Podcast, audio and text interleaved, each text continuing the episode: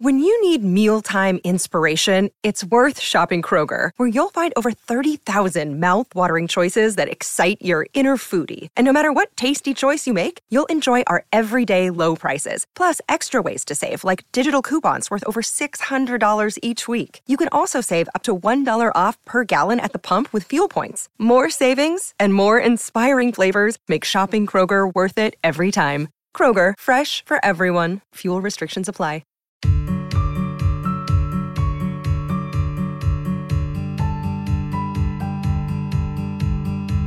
Hello and welcome back to First Act, a podcast from Koshy's Business Builders. I'm Cess Busby. And I'm Adam Bubb.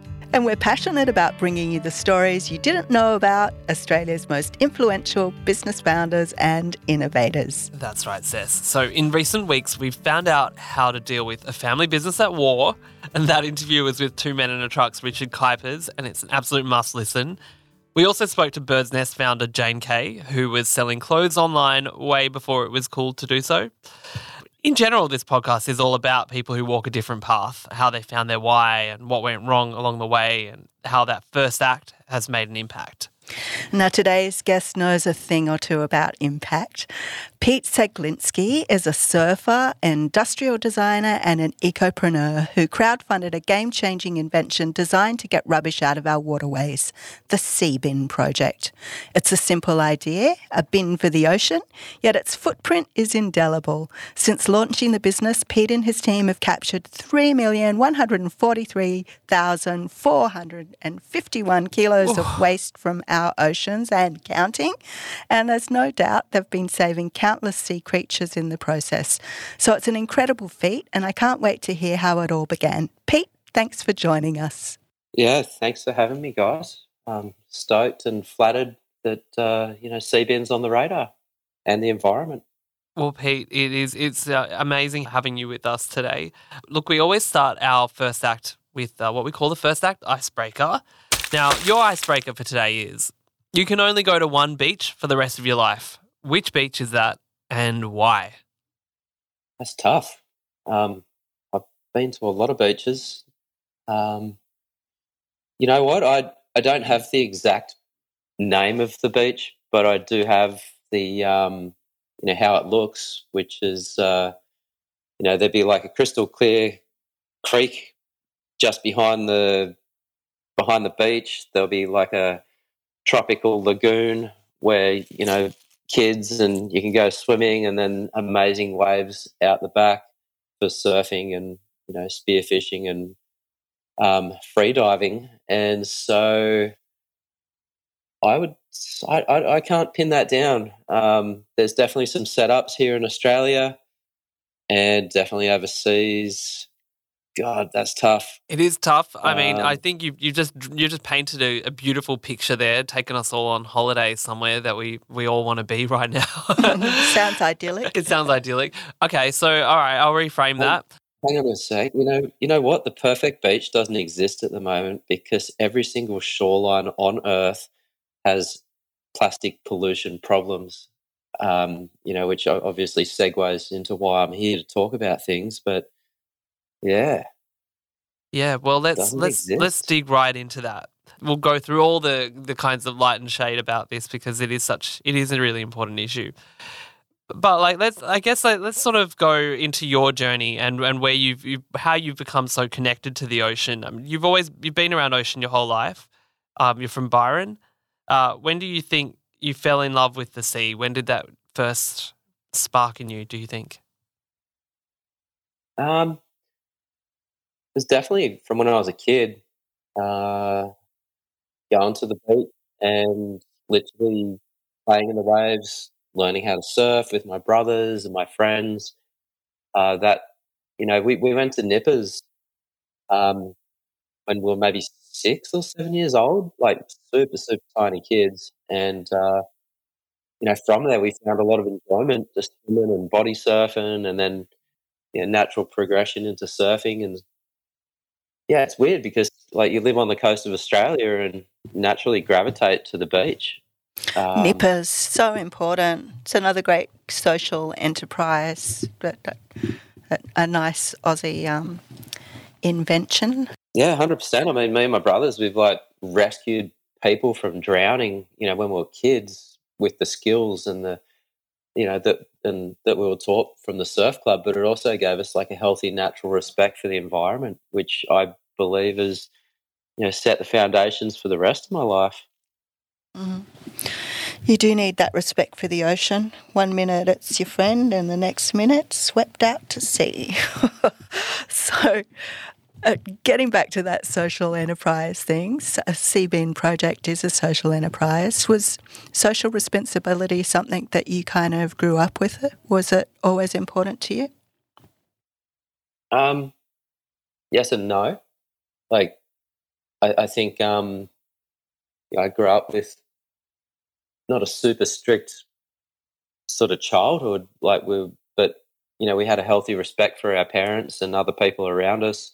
Um, and then in terms of the environment, like it was just naturally there. Like I didn't know, you know, that there was this like social responsibility that I had built into me until I left Australia. And it took me till age thirty-seven of working over different careers, different industries, to understand that I'd been lacking a bit of purpose in my life. And when the Seabin um, project came along, you know, that was my light bulb moment. And then I really saw, you know, the social responsibility that I, I guess was there and needed to be expanded upon. It's amazing the way that there are things yeah. that we in in our lives that, that, that you're right, like you were saying, that like, this was the world around you, but it just takes something like you get you you can have an epiphany, you know, and you go, right, well, there's something that's always been there, but I can actually do something to improve it. Um, you today you're a self-described ecopreneur, um, but you did start your career as a product designer. What what kind of products were you initially creating, and um, how did that sort of lead you to thinking about, you know, creating the Seabin Project? Yeah, like super exciting products, uh, like toasters and kettles. um, really meaningful stuff. I they mean, are much needed, though. I mean, I wouldn't be able to have my uh, my peanut butter on toast in the morning um, on my um, yeah. very, very boring cardboard tasting gluten-free toast. I would not be able to have that were it not for that toaster that you designed. Everything has a... a reason, you know, in life. Some of the reasons are good, some of the reasons are like just to get that bit of toast in the morning, you know, but like I, but anyway, yes, yeah, so I was, uh, I, I ironically specialised in plastic injection moulded um, products, which is literally everything that we own, telephones, medical equipment, children's toys and household appliances. And so we'd start off with a sketch on paper, you would uh, sketch out what you thought looked pretty cool, and then you would um, open up a an engineering software program where you would engineer an entire product on screen, um, and then uh, create the drawing, send it off to China, have it manufactured. They send it back, and then you you know give it to the client and help them sell it, you know, put it on the shelf. So from ideation to you know the shelf to then someone's home, and um, it was epic because like I was, you know, got to be creative, got to use my brain, got to see a sketch turn into a product. Um, but then, like, I was always this kind of less is more kind of guy, which I wanted to put into the engineering and the design of a product, and it wasn't really working at the consultancy where I was at, and I started to see there was a lot of products we were designing or putting into the world that weren't really needed. Um, and so, yeah, I'm, I'm started off in the plastics industry, I guess. Wow. What a turnaround. And then you went from product design to boat building. Is that right? What kind of opportunities came with that? Because to me that sounds super romantic, building a boat, you know, testing it out at sea. And, and how long does it take to build a boat? Um. Yeah, I mean, I like don't want to be like rain on your parade, but there was oh, nothing no. romantic about the uh, the boating, the the yachting industry that I was involved with, because it's possibly the most toxic chemicals and materials on Earth that are designed not to break down. Mm. So, you know, I went from plastic to Kevlar and epoxy resin and carbon fibre. Oh, and my God. I had these romantic fusions of, like, beautiful wooden hull boats, you know, lovely sailboats. Oh, look, my bro- my brother-in-law, he he works in boat building and he wears the full, like, hazmat suit um, because he's working with all those chemicals uh, and breathing it in. Um, and he has yeah. to – and, you know, what you're putting on these boats is, like, you're putting – they're meant to be durable for the oceans. You know, that is their number one thing, that they have to – be able to handle whatever conditions are thrown at them. So there's all kinds of stuff that's put on them.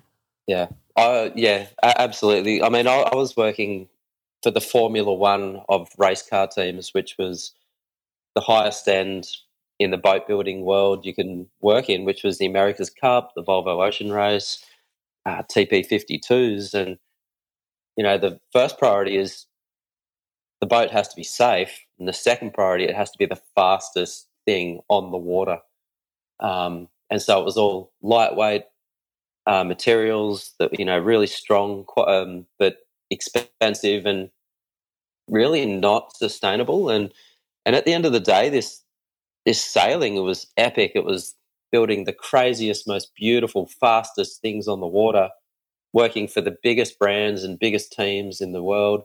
Um, but it was it was just someone's hobby. Like, you know, it's like us going to play golf or go for a surf. You got these billionaires that are out there racing each other for bragging rights. Um, you know, that, like, it was great. I did it for twelve years. I loved it. I still do, but I needed more. I needed more purpose in my life. Um, and thankfully it, that gave me a segue into Seabin um, by doing twelve years of boat building. Do you think if you hadn't have had that experience that perhaps you wouldn't be on the journey that you're on now? Absolutely, yeah, absolutely. I, I I needed to do all these things to be where I am. Um, you know, I needed to not have the purpose. I needed to work, you know, the, these international jobs to then visit these marinas all around the world to see the problem firsthand and see it replicated over and over and over, which is plastic pollution. Um, and, yeah, yeah, everything happens for a reason. Now, you founded the Seabin Project with the fellow ocean lover, Andrew Turton. So how did the two of you meet, and what was the aha moment that inspired you to come together to join and make Seabin? Yeah, so we, we met through the sailing industry. Um, Andrew Turton is a really good sailor and a really amazing professional boat builder. He was working for a Russian um, team. Uh, we were racing around the world. He was working for the Russians. I was working for the Americans. Um, and we just got to know each other because it's a small world, and um, you know, every new country that we rock up in, you know, it's all the same people doing the same thing, and, you know, it's like a tight-knit sailing community. And then um, but the moment happened. We were in Florida down at Miami, and uh, my my team had just won the world series. Uh, we were the world champions, sorry. And the next morning as we were flying out, I was talking with Andrew, and he, for some weird reason, just said, hey, I've got this idea about this thing called a Seabin. And I was like, oh, cool, you know, what are you going to do with it? And he didn't know. He was kind of had this great idea, didn't know what the next steps were, and that was my light bulb moment, because I had done that in my first career as a product designer. Wow, it's often uh, that so, meeting of yeah. minds, right? It's that the person who's kind of got the idea, and then there's the person who's got the execution. Yeah, yeah. It's, um, what is it? I always mash quotes, but the best idea in the world that isn't executed isn't worth anything. Mm. You quit your day job, though, at that time to take the plunge, right? Like, how how'd you know that you wanted to make that leap of faith, and it wouldn't just be, you know, this this this wild idea that wasn't you, you weren't able to be able to kind of go all in on? Yeah, I, yeah. I got to clarify. Like, I didn't quit, you know, immediately. Like, you know, I was I was earning heaps of money. I didn't have any bills to pay. Like, I was I was on like this dream team, just getting crazy amounts of money, living overseas, and it was amazing, and it was I, I didn't quit for like a couple of years. Um, but it all built up from constantly daydreaming about this Seabin thing. So I'd be at work, um, doing my job, and I just constantly kept finding myself daydreaming about, oh, you know, I could quit, I could do this, I could help save the oceans, I could help other people, help the fish, um, you know, really make an impact. And it took a couple of years for me of just daydreaming about it till I realised, like, damn, I'm doing a lot of daydreaming. Maybe I should act on it. And I didn't tell anyone, but I started to sort of save and squirrel my money away. And I was living in Italy at the time.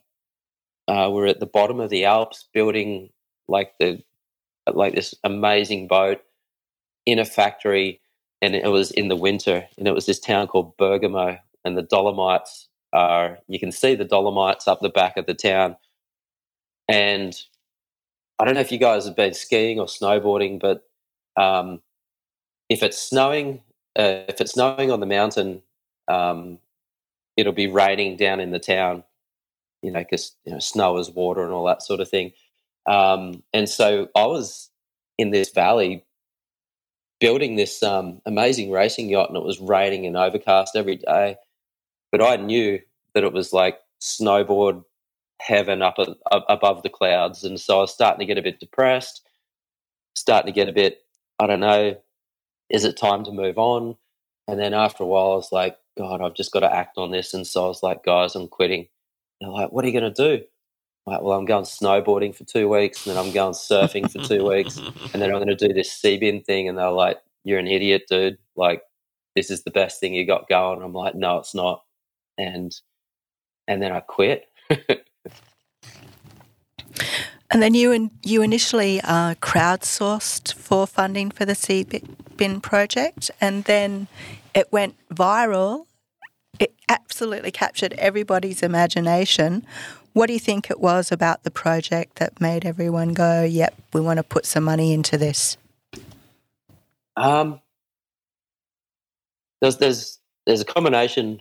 There's quite a few things. I mean, I'd, I'd in eight months I'd saved seventy thousand dollars, which I thought was going to, you know, save the world and just do all this amazing stuff. And it probably lasted like three months, which was um, legal, I P, and all this other stuff, and also like real life stuff. Like I had to pay rent again, um, you know, pay for my own food. Bit of a shock. Um, And so when I did the crowdfunding, like I'd, I'd heard that if you have a good idea, people will give you money to do it. Um, it was a bit harder because we didn't have a product that everyone could have but everyone would benefit from. Um, we didn't have like a widget. So if you gave me five dollars, I'd give you, you know, some kind of little product or a key ring or something. And so it was a bit different, but we only had two grand in the bank and, uh, you know, we, we needed like one hundred fifty thousand. And so the success of the crowdfunding video, like it wasn't instantaneous. Um, weirdly enough, it was a it was this huge insight into the environmental world where in twenty sixteen people were jumping up and down asking for solutions to plastic pollution. And I was like, well, I've got one. Here's the Seabin. We spent like three grand to make a video. Um, and everyone was just shutting us down and blocking me on Facebook messaging and stuff. And that was when I realised we were a conflict of interest to other, like these environmental not-for-profits and business models where that, I don't know, like if people gave us money, they wouldn't give them money. And so, you know, it was this like really horrible, gross moment for me of how the not-for-profit and environmental world actually operated behind the closed doors, like away from the public facing. And um, and then, but after a while, um, we, we we got a little bit of traction because nobody had seen a trash can in the water. And so, you know, if you get if you capture Bigfoot on camera, finally, that shit's going to go viral. And so what we did was, we had something that no one's ever seen before, which was a, you know, rubbish bin we put in the water, the most obvious thing in the world that no one had thought of. And it went nuts, like billions of views. And then from there, um, you know, we started to get two dollars, three dollars donations, seven dollars, fifty bucks, fifty cents, you know, like, and it all started to add up. And uh, we, we ended up making our target, which was like around one hundred fifty thousand euros. And at the time it was like double the uh, the um, currency conversion. So it was like three hundred fifty thousand Aussie dollars or something, like, which was just crazy. Um, but, yeah, that, that was how it happened. And it screwed me up for three years, like the anxiety of trying to make this crowdfunding thing happen, and and I'd never had anxiety before, and I was drinking coffee and I was like getting all this doom and gloom and, you know, it's all screwed, and and for three years I couldn't drink coffee because of this crowdfunding campaign. You mean after the crowdfunding campaign, or before you, you were doing it, you were feeling the anxiety? It was during, it was like at the, the three-quarter stage of the crowdfunding campaign where if you're like one cent short, less than the target, sorry, than your target, you wouldn't get anything. You don't get the money. Mm, it's so, so it, was, it was really about watching those numbers and going, am I going to get, like, are we going to get there, and how, you know, like what happens if we do and what if we don't, and all of the, the what ifs, right? Oh, if, like if we did get there, that was the best thing in the world, obviously, but it was like we're not going to make it because... Mm. Um, I did it for the month of December. Uh, I shouldn't have, because um, there was people were going on leave, holidays, Christmas. I hated Christmas in twenty sixteen because the day before we'd raised like twenty-eight thousand dollars. On Christmas Day we raised like two thousand dollars. And, you know, I was like, in my head I'm like, can everyone just stop doing these lovely things with your family and get back online and give Seabin some money so they can save the ocean. But it's also the most cluttered time of the year for not-for-profits, because it's every every charity, every not-for-profit is out there trying to raise money ahead of Christmas. Uh, that it's it's, yeah. just, it's crazy at that time. And I'm like, just, you know, the full Grinch mode, just like stop everything what you're doing, you know, stop having fun and, and focus on Seabin, you know, because we're about to die. We haven't even started. Yeah. Wow. Yeah, well, thankfully you actually um, you made your deadline to get the money that you wanted raised, and you were able to create Seabin because it's captured millions of kilos of rubbish from the ocean to date. I mean, how does that feel to have made such an impact? Um, to be honest, I haven't I haven't really processed it. Um, because it's been like such a stressful and amazing but terrifying journey. Uh, I've I've never done this before. I never had a business. I never, I didn't I didn't pay tax for like sixteen years. That was the first thing I got when I got back to Australia. It was like this crazy tax bill because I'd lived overseas and just, you know, had, didn't have a care in the world. And now I've got like so much responsibility of so many people's money that have given to me, you know, to, to try and fix the world. And, like, you know, naivety was probably the greatest asset that I ever had. And then it was, oh, shit, you know, we've done it. Now we've got to deliver. And if we don't, people will, you know, be let down. And so I haven't really had a moment to process any of this, to be honest. We'll give you about thirty seconds or so to uh, to uh, take that all in. We'll be back with more from the Seabin Project's Pete Ceglinski after this short break. Look, Bumble knows you're exhausted by dating. All the must not take yourself too seriously and six one since that matters. And what do I even say other than hey? Well, that's why they're introducing an all-new Bumble. With exciting features to make compatibility easier, starting the chat better, and dating safer. They've changed, so you don't have to. Download the new Bumble now. So, Pete, I'd like to touch on a little bit of the uh, local waterways, which is uh, Sydney Harbour, because I believed in December twenty twenty, Seabin was part of a big initiative to clean up the harbour. Um, it was a partnership, was meant to go for a couple of years to help get the Sydney waterways cleaner. Now, how's that project been going? Are we on track for a, a nice, crystal clear harbour? Yeah, yeah, we are actually. Um, we we are we are on track. We've got a lot of work to do, um, but um, yeah. So in in late, maybe mid twenty nineteen, we realised that we had a business model that we'd scaled into fifty-three countries. We'd sold thousands of units. We had, you know, hundreds of thousands of kilos being captured, but it wasn't a sustainable business model for us. Um, the bank account kept telling us, you know, like we didn't have enough cash in the bank.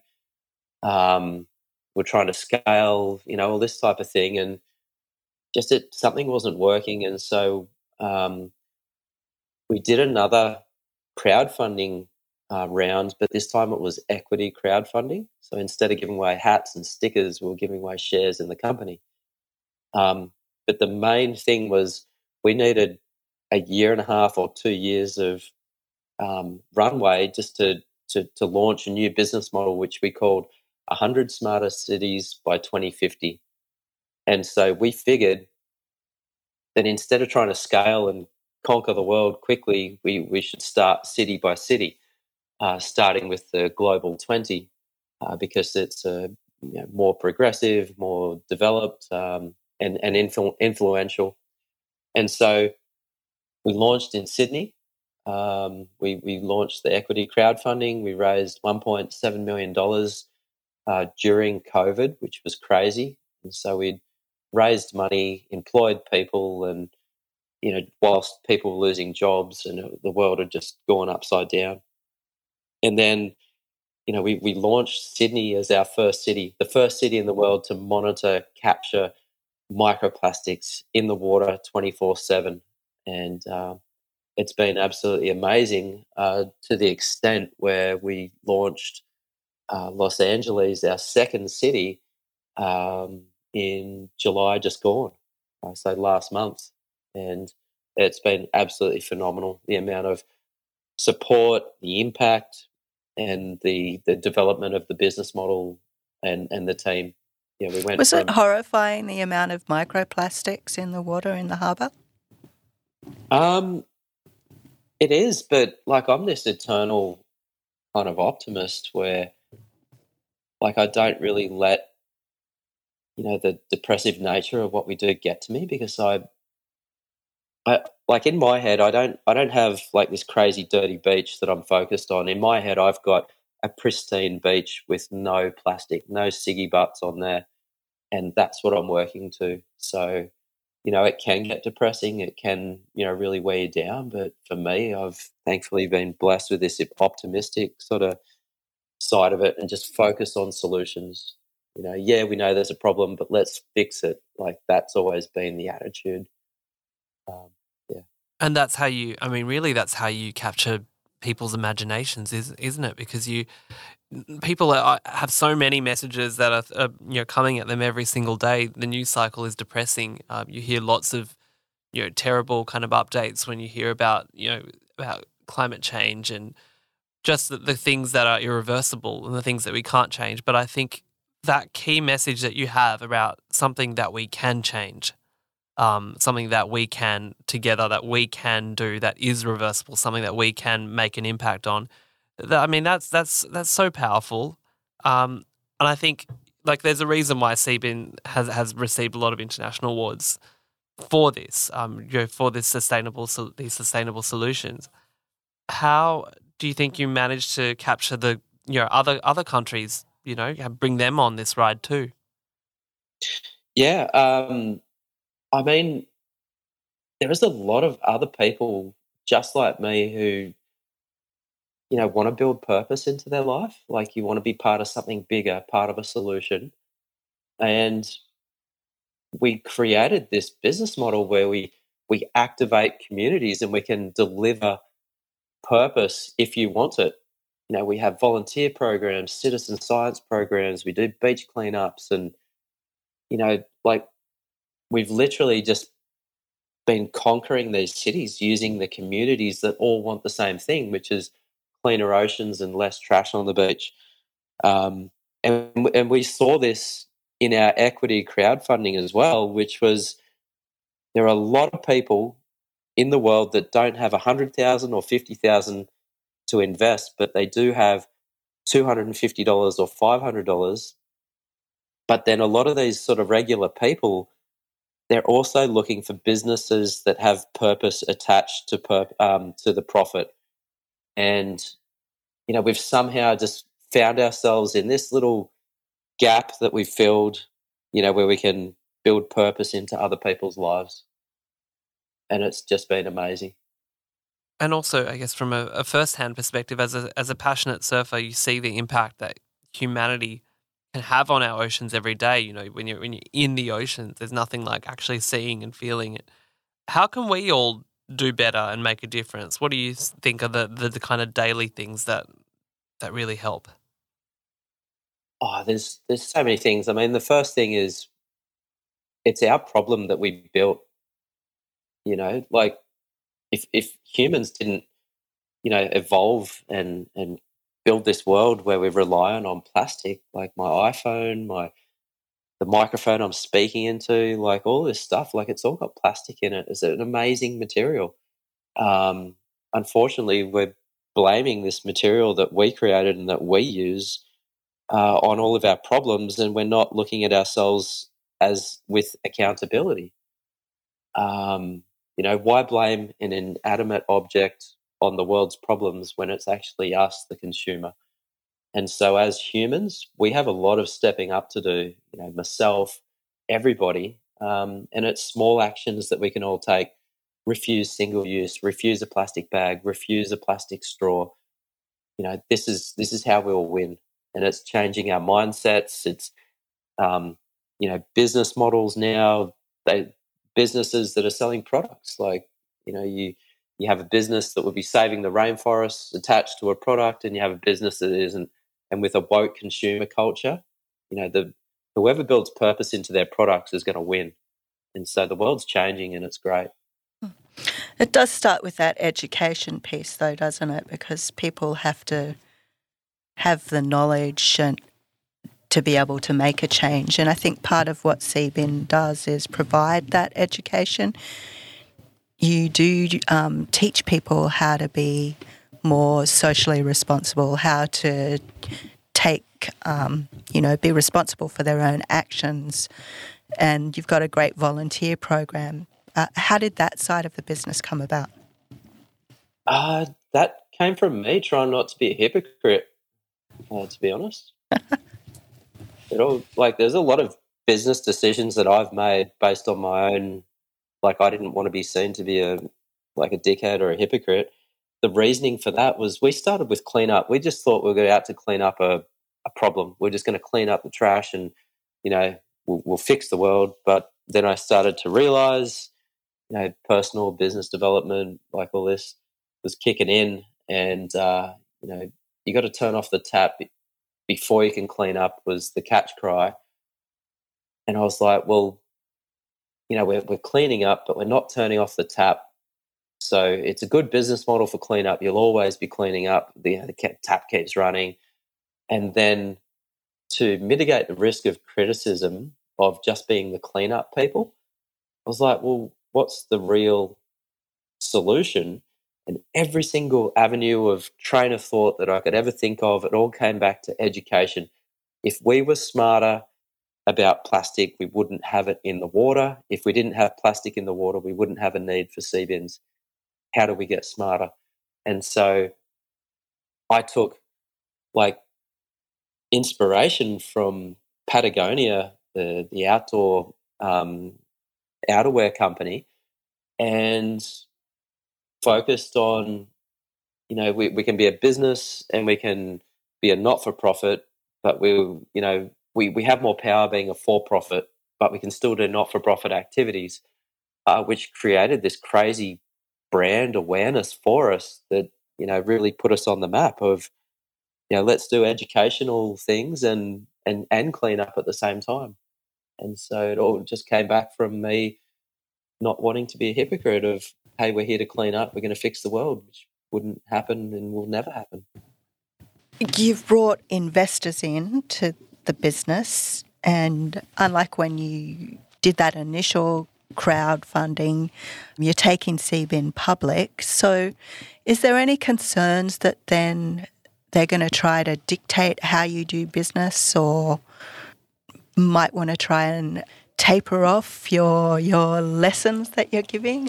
Yeah, yeah, yeah, one hundred percent. Um, the, the greatest fear is to bring on an investor that, like, you know, tells you they're in, they love all this stuff that you're doing, and then they just focus on the bottom line, which is profit. That's the greatest fear and the worst thing that could ever happen to us. Um, and thankfully, like, how I've kind of set everything up, or maybe my personality, the directness, bluntness, the transparency involved, it's kind of been a really good filter for these, you know, so-called impact investors that possibly could do that. I wrote "no dickheads" on the office wall, and, you know, we just follow this no dickhead policy, um, which has been filtering out these types of people. And and because we're kind of benchmarking, like, no one's done this before, no one put the trash can in the water, no one's created this business model where, you know, you could be seen as a charity type thing, but, you know, essentially we're like a utility and a data service now. Um, and the people that invested in us were was your mum and your dad, your neighbour, your sisters, your brother.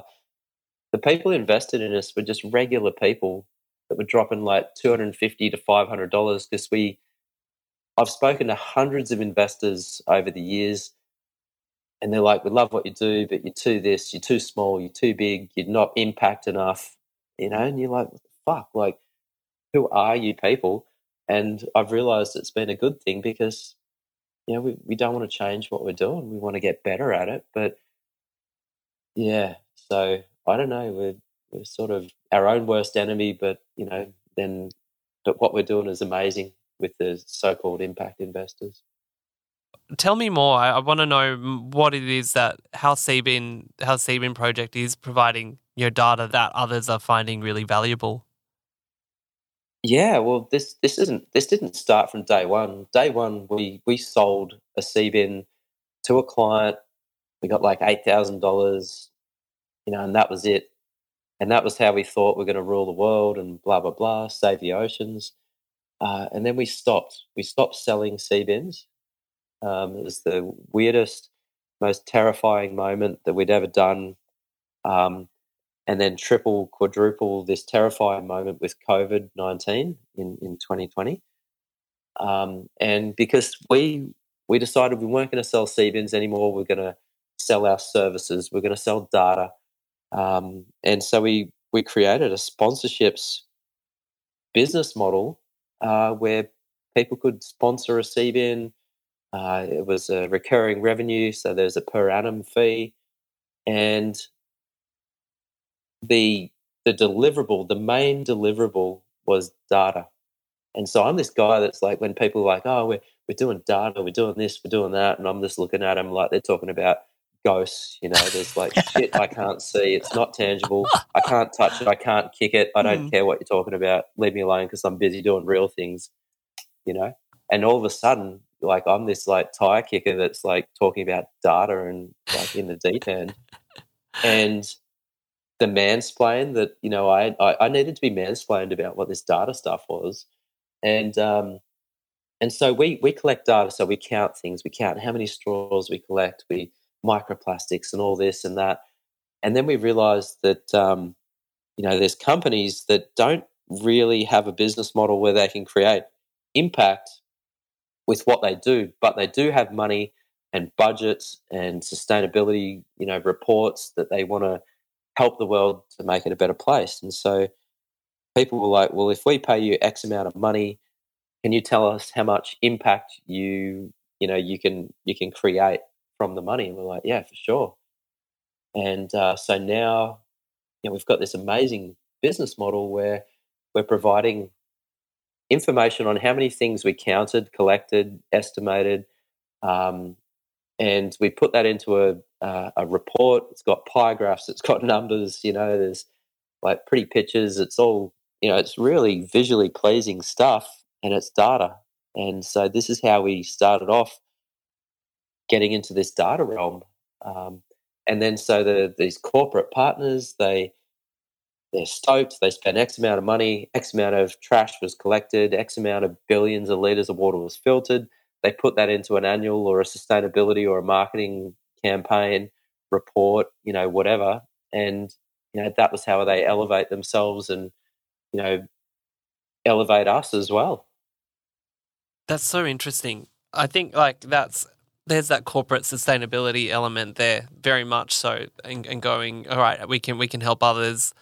We can help lift the game of, um, you know, businesses that are much bigger than ours, you know, and, and make sure that it's not just the individual who's um who's uh you know refusing a plastic bag at, at the shops, but it's it's corporations that are, are going, we are gonna we are gonna walk the talk, we're gonna listen to people, and we are gonna partner with people like the the Seabin Project and go, you know what, like we can't be hypocrites anymore. Um, I mean, there are a lot of companies out there that do a lot of greenwashing as well, so yeah. That's also something to be wary of too. Yeah. Yeah, so that, that was that's been a huge thing. I mean, we we, we had to make a, a decision whether to you know partner with Coca-Cola, and it took us a little while um, to make the decision. And in the end, we realised that you know if you're part of the problem, you need to be part of the solution. But then, how do we you know mitigate the risk of the greenwashing and this and that? But we we found a way to do it, and um, and it was like we didn't get hardly any backlash from it because we explained why we made the decision, how we did it, what we're going to do, and people were like, wow, you know, that actually sounds like that makes sense. And so, um, but then back to the data, I mean, we, we've been working with the U S E P A at the moment in Philadelphia to monitor the microplastics and um, the, the water quality in the Delaware River. Uh, it's a twelve-month program. From the data and the data protocols that we're building, the best practices, you know, uh, with a, a favourable outcome in uh, another six months. You know, this is this is something that gets spread across all of the U S A. Uh, we've been working with United Nations, the E P A government uh, agencies around Australia. Um, we partnered with the biggest data partner in the world, which is I B M, uh, to to assist us in using artificial intelligence and a few other things to, you know, how, how do we get more efficient with the data side of things? And for the United Nations Environment Program, this is the decade of ocean science. And I'm going to match this other quote, but we know more about the surface of Mars than we do the bottom of our oceans. And essentially, what we're doing with this microplastics by counting it, and you know we can quantify it transparently and accurately, is we found a data gap because no one has this information. No one had put the rubbish bin in the water, and you know where there's a data gap, like there's opportunity. And so now we're using the data from the trash can to influence positive legislation and policy making for sustainable cities and, and communities around the world. Yeah, it's just so incredible that from that that simple idea, putting a rubbish bin into the ocean has had so many um, consequences, but consequences for good, not not terrible consequences. um, one last question for you, Pete. What's your advice to other entrepreneurs who want to start a purpose-driven business? Um, oh, that's an easy one. Do it. Just do it. But there's, there's one caveat, like you got to make a plan. Um, you, you need a plan. If you're going to quit your job, if you're going to like save your money and put it into an idea, you got to have a plan of attack, because if, if you don't have a plan, if you don't have the money, if you don't budget, you're going to be asking for your day job back pretty soon. You know, so you just got to, If, if if you feel in your gut that this idea, whatever it is that you're working on, you know, is is worth quitting your job, do it, but do it smart, make a plan, and, uh, yeah, just go for it. But um, I think you got to be real as well. There is so much pain and effort and just, you know, energy that needs to be put into your project to make it happen. Just, yeah, I don't know, just find that extra energy when you don't have it and make it happen and stay positive. Well, I think the purpose helps you do that. Yeah, one hundred percent, absolutely. That, that clean beach that we were talking about right at the beginning of this chat, it's that, that beautiful image that you painted uh, for us. That was that's the that's the that's the purpose, you know. That's the reason you get up in the morning and keep on going. Yeah, yeah, one hundred percent. And I think actually, I'd like to take this moment just to tell anyone who's listening that, like, if your business doesn't have purpose, that's not a problem. You know, you don't have to have a product that saves the oceans. You don't, you know, you, you don't have to build that into your business model at the start. But if you want to succeed, you will have to build it in as you go, because with a woke consumer culture, like, that's the only way you're going to succeed in business these days. And so, you know, you, you might manufacture a steel ruler, you know, and how, how are you going to benefit the earth from it?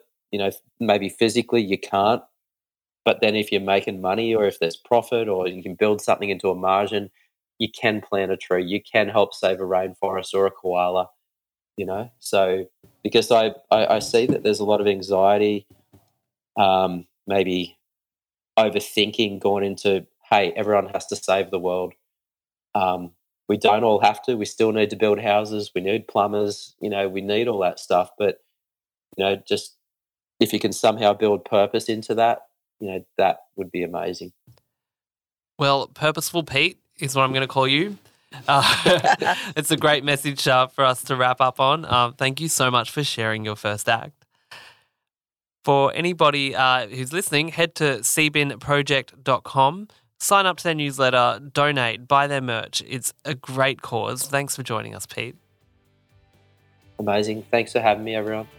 And thank you for listening to another episode of First Act. Why not chuck us a five-star review if you're loving these chats? We all love you forever. Uh, we'll be back next week for another scintillating First Act conversation.